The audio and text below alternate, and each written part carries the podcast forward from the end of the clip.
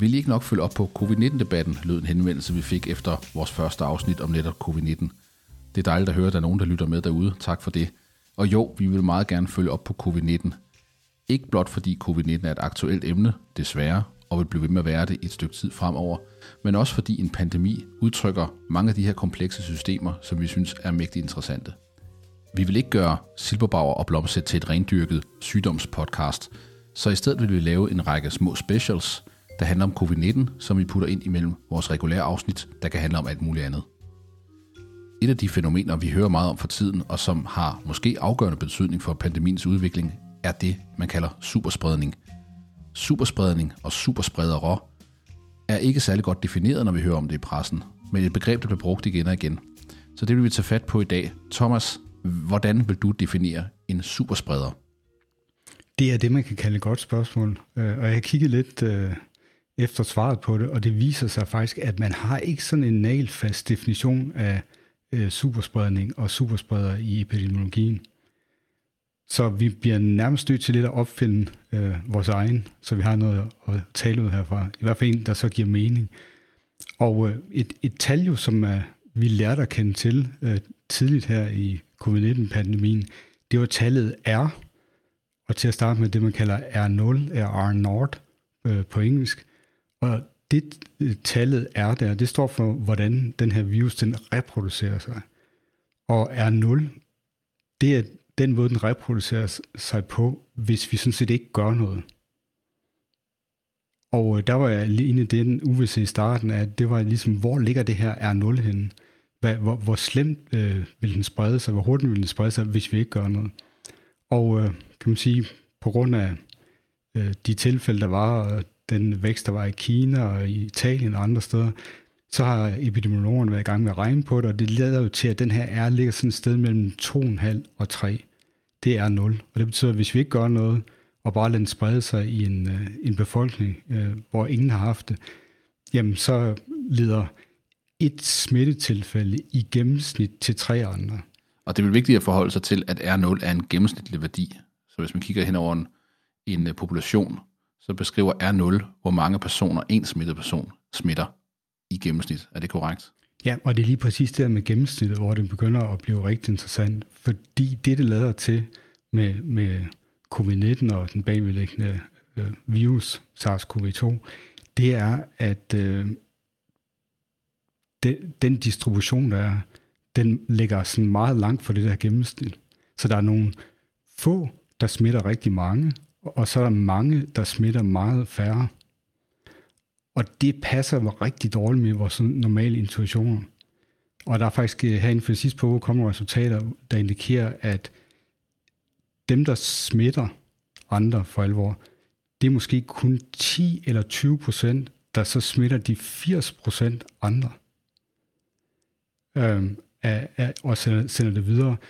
Og, og det er simpelthen, øh, det kan man sige, det er der, hvor at, at øh, det virkelig bryder nogen af vores øh, forståelser der. For man kan ikke bare sådan gå og tænke, at hvis jeg har det, så ryger det videre til tre andre. Nej, det kan være, at, at hvis man har det, og man er i den rette, rette omstændigheder, så ryger det videre til 50 andre. Og så er der øh, 10 andre, der har det, hvor det ikke ryger videre. Og omstændighederne, det kan vel både være, hvad ved jeg, begivenheder, hvor man sidder tæt på en masse mennesker. Det kan være der noget med luftfugtigheden, eller der er måske manglende luftudskiftning i rummet. Øhm, men så vidt jeg kan forstå, har det også noget at gøre med, hvordan man selv øhm, spreder virus. Altså nogen er, lader det til, er bare øh, bedre til at afgive virus end andre, oven i købet, selvom de ikke har symptomer. Det er rigtigt, ja. Og den anden faktor der, det er, det er timing. Og det, det lader til, det er, at øh, det kan se ud til, at folk, der afgiver virus, afgiver det, det meste af det virus, de afgiver, afgiver de en dag eller to, før de faktisk får symptomer, hvis de overhovedet får nogen. Og der er en uh, tysk virolog, der hedder Christian Drosten, og han har sammen med sine gruppe lavet uh, nogle, uh, nogle forsøg med det her og målt på folk. Og, øh, og der ser de faktisk, at, øh, at netop den her effekt, at det, det er et par dage inden, at man får symptomer ofte, eller at øh, man afgiver meget virus, men også, at der kan være den her forskel på en faktor million, ser det ud til, på hvor meget virus øh, folk afgiver. Og det er jo virkelig også noget, der er svært for vores institutioner at fatte, at der er nogen, der kan afgive en million gange så meget virus. Så vi har både det her med, at der er meget stor forskel på, hvor meget folk afgiver individuelt, men også det med, at så skal det også, ligesom, det skal også passe med timing. Så man har en række faktorer, der kan være til stede, og så er der også noget med timingen af, hvornår man så udsætter andre for, for, for den virus, man producerer. Det er en interessant, øh, et interessant fænomen, eller en interessant ting ved det her. Øh, der er mange interessante ting, men en af de interessante ting er, at vi i Danmark jo valgte ikke at teste særlig aggressivt, i hvert fald i starten af epidemien. Øh, man øh, har øh, forladt sig på en række modeller på, øh, hvordan epidemien vil udbrede sig, baseret på relativt få test, og sikkert også nogle antagelser om, hvor mange der vil blive smittet, og det her mørketal, vi har talt meget om. Øhm, og modeller kan jo være fremragende måder at forekaste på. Vi bruger dem jo konstant. Det er så gået op for mig, lidt sent faktisk, at de modeller, man har brugt for at beregne R0-værdien, som jo er styrende for, om vi lukker landet ned, og vi åbner landet, de modeller tager ikke hensyn til superspredning.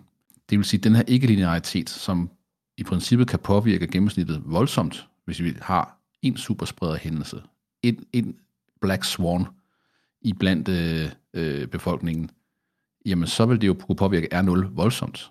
Og, og jeg skal ikke kunne sige, om det er forkert eller rigtigt at gøre det på den måde. Øh, det er sikkert bedre med modeller end ingen modeller. Men hvorfor tror du, at man ikke har taget hensyn til den her, de her ikke-lineære øh, episoder, der kan ske, der pludselig kan få R0 til at spike voldsomt? Da øh, Statens Serum Institut øh, udgav den første af de her ekspertrapporter, der var grundlaget for øh, den første fase af genåbningen, der i starten af april, var det vist omkring, øh, det var lige inden påske eller sådan noget, der øh, downloadede jeg faktisk den her øh, pdf og læste den igennem. Og øh, noget af det, der øh, fangede mit øje, det var, at man tog meget eksplicit øh, forbehold for, at de her modeller ikke indbefattede superspredning. Og det satte jeg stor rød øh, streg under kæmpe udråbstegn ud for, fordi det allerede virkede øh, ret tydeligt på, på de signaler, der kom, og de beretninger, der kom fra udlandet, at superspredning faktisk øh, spillede en ret stor rolle. Så det undrede mig temmelig meget, at, øh, at den her ekspertgruppe simpelthen sagde, at de modeller, vi har lavet, de tager ikke hensyn til superspredning. Så man kendte fænomenet, man ved godt, hvad superspredning er, man har sikkert set det ved andre epidemier, man har måske ikke været opmærksom på, at vi kan tale om en faktor million i virusafgivelse fra det ene individ til det andet, og har måske derfor ikke tænkt, at det var sådan vigtigt, eller at man simpelthen ikke har kunne regne på det. At det er en faktor, man ikke kan forudsige. Det, der var tydeligt for den øh, ekspertrapport, der læste os, det var for de andre øh, forbehold, der blev taget, det var, at øh, de nærmest virkede som om, de var bundet på hænder og fødder. De har fået en meget, meget specifik opgave fra politisk hold. Og øh, jeg ved ikke, om det nærmest var råb om hjælp, der var i de her forbehold, men det var i hvert fald tydeligt, at, øh, at de havde fået en meget smal sti at gå på. Og det, øh, den her ikke-linearitet fra superspredningen introducerer, det er sådan en ekstrem følsomhed over for øh, startbetingelserne. Og det betyder så, at øh, når vi har den her type eksponentiel vækst, der så kan opstå, så er det ekstremt svært at forudsige, øh, hvor vi ender henne. Det kan være, at der nærmest ingenting sker, og så kan det være, at det går helt galt. Og det var formentlig ikke nogen øh, grænser, øh, som politikerne havde lyst til at operere inden for opdraget var, at man skulle give noget, som man kunne arbejde med. Øh, og, øh, og det er meget svært, hvis man har den her ikke tema man eksponel, de her eksponentielle processer, øh, som, som for eksempel superspredning. Så, så, det kan ikke, så det kan simpelthen være, at, at den modellering, som, som faktisk ville have taget hensyn til superspredning, den ikke ville have givet øh, det resultat, som man gerne ville have haft fra politisk hold. Problemet kan man så sige, det er jo, at øh, vi jo nok øh, så er i gang med at snyde os selv fordi øh, vi faktisk har truffet beslutninger om øh, genåbning af dansk samfund på grundlag af modellering, som ikke tager hensyn til nogle ret væsentlige faktorer øh, i forhold til SARS-CoV-2 og covid-19-pandemien. Og øh, som vi også var inde på i vores første episode, øh, den her kritik, der har været mod myndighederne, eller regeringen nærmere på, at man ikke har kunne styre tallet af syge øh, og smittede, øh, ikke mindst indlagte personer, forholdsvis nøjagtigt i forhold til antallet af sengepladser. At man ikke ligesom har fuldt udnyttet kapaciteten, eller næsten fuldt udnyttet kapaciteten til gavn for økonomien, går argumentet på, øh, har modtaget kritik.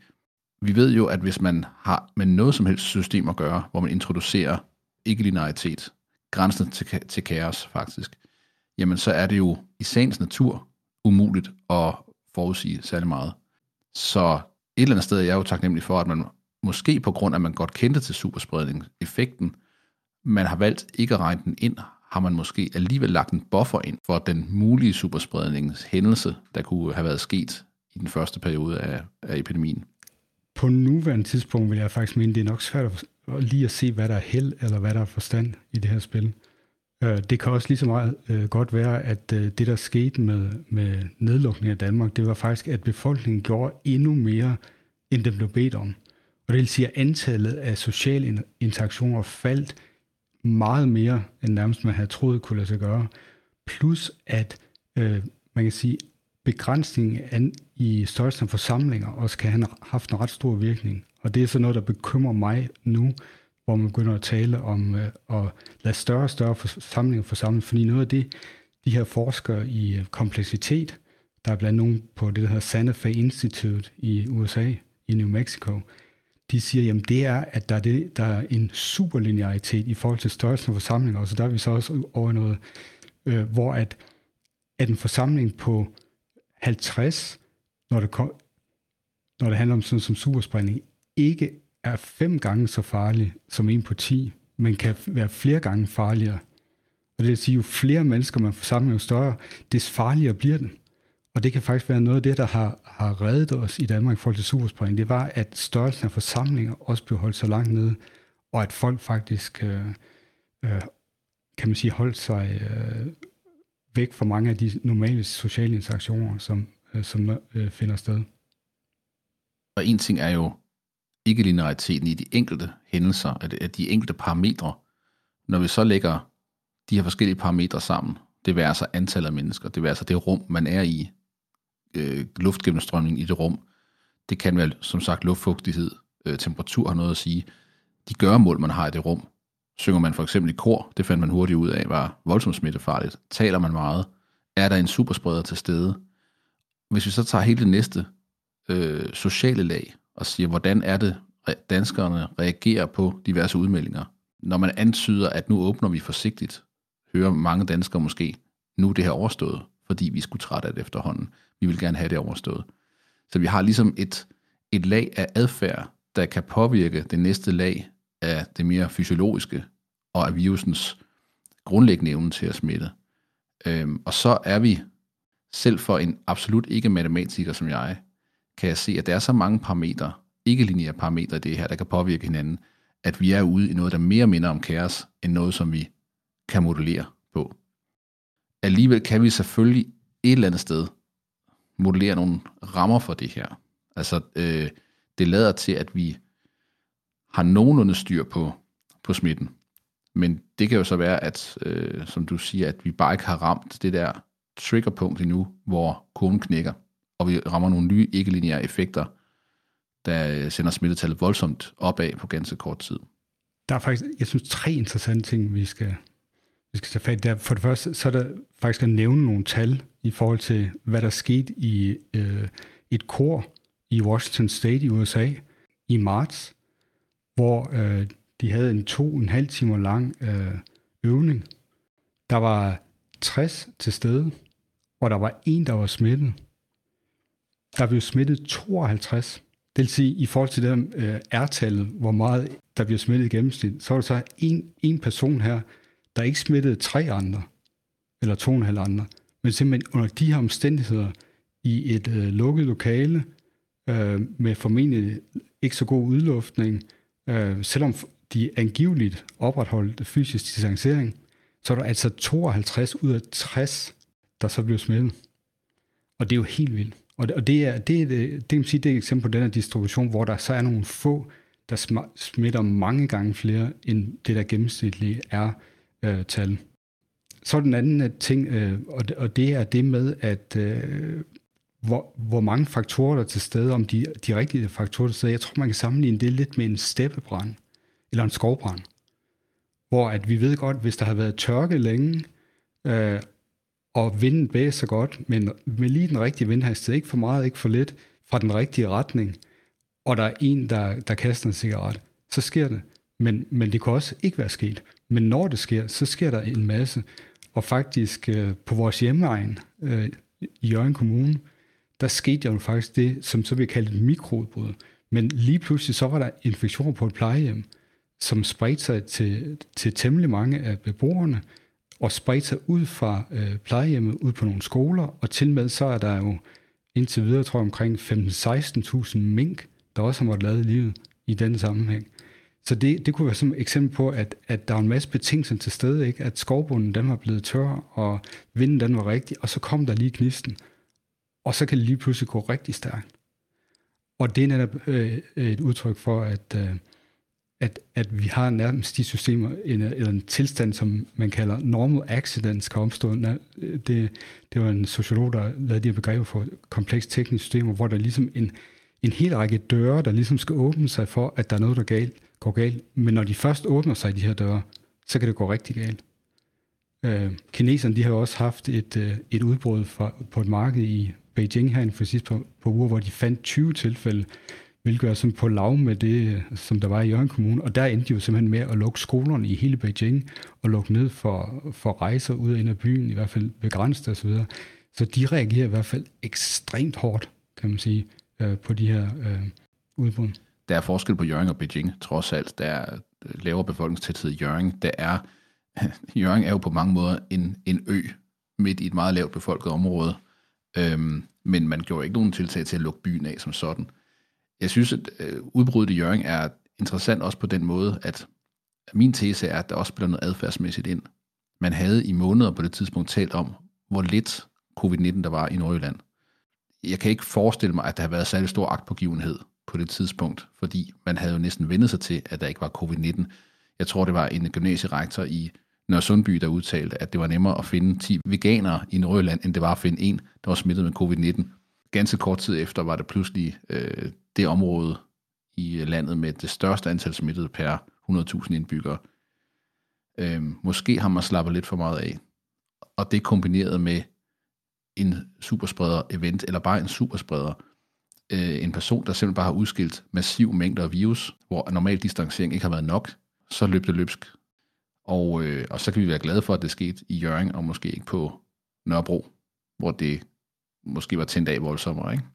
Ja, og der er, øh, den tredje ting, det var nemlig også det med adfærd, og måske en sådan analogi til andre, eller andet område, som man siger, strafferet, ikke? Der taler vi om, øh, om proportionalitet mellem øh, forseelsen og den straf, man så får. Og det, der måske også øh, snyder os her med, med covid-19, det er, at på grund af de her så er der ikke proportionalitet på den måde.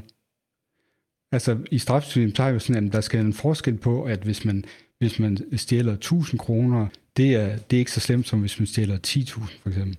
Men, men, men her kan man blive straffet enormt meget for meget lidt med, med covid-19, hvis, hvis uh, betingelserne er til stede. På den anden side, så er der det i fleste tilfælde, i, i, det, i det meste af det, der sker, så sker der nærmest ingenting. Men så bliver man straffet enormt meget for meget lidt man bliver straffet af virusen, man bliver straffet af sygdommen. Ja. Fordi man havde jo sådan set ikke gjort noget andet, end man havde gjort alle de andre dage. Man har måske været lidt for tæt på et familiemedlem, eller man havde lige øh, undladt at spritte af et øjeblik. Man havde måske opholdt sig i et rum, selvom man godt vidste, at det var lidt for tæt. Øh, men det er jo gået rigtig fint de andre gange. Øh, og lige pludselig så ender det måske i 50 eller 100 smittede. Vi er bare til synligheden ikke gearet til at forstå ikke-linearitet. Vi er, og det tror jeg er evolutionært, vi er gode til at forstå lineære fremskrivninger. Vi kender alle sammen øh, myten omkring øh, skakbrættet. En, øh, en fattig bonde, der sagde til den kinesiske kejser, han, han skulle bare have en belønning, og belønningen var bare at lægge et stykke ris på det første øh, felt hos skakbrættet, lægge to stykker ris på det næste, fire riskorn på det tredje, og så fordoble undervejs. Det endte jo som, at der ikke var ris nok i hele det kinesiske rige til at få jeg bundet det ris, som skulle ligge på det sidste felt på skakbrættet. Så vi har jo vist siden gamle dage åbenbart, at vi ikke forstår ikke-linearitet. Og det er jo øh, i sig selv lidt skræmmende, når vi har at gøre med et øh, dødeligt fænomen, som har ikke-lineariteten som sin natur. Ja, og det, og det er så der, hvor det nok øh, kan føles sådan personligt for, øh, for folk, som den her straf, som vi får. Ikke? Altså, vi, vi, vi skal alle sammen påtage os den her straf i, forhold, i form af de her interventioner, som ser ud til ikke rigtig at, at gøre noget i de fleste tilfælde. Men, men, øh, men i, i få enkelte tilfælde kan det jo så komme til at betyde enormt meget. Og det kan man sige, det er så der, hvor jeg i godt kan have en bekymring om øh, øh, hasten med åbningen af samfundet, ikke? hvor at, at øh, især det der med, jo større de her forsamlinger de bliver, des mere risiko pumper vi sådan set ind i systemet her, for at øh, man siger, vi, gør, vi gør skovbunden mere tør, og, og vi gør skoven større. Øh, så derfor, hvis der så faktisk er, er en, øh, en superspreder iblandt, så kan det komme til at gå rigtig stærkt. For så vidt de ikke-lineære systemer bag superspredningsevents og superspredere. Vi vender snart tilbage med et nyt afsnit i den række af specials, vi har valgt at kalde i pandemiens tåge, og som handler om covid-19.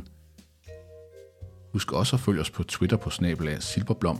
Her poster vi show notes og links til interessante artikler om de emner, vi har talt om.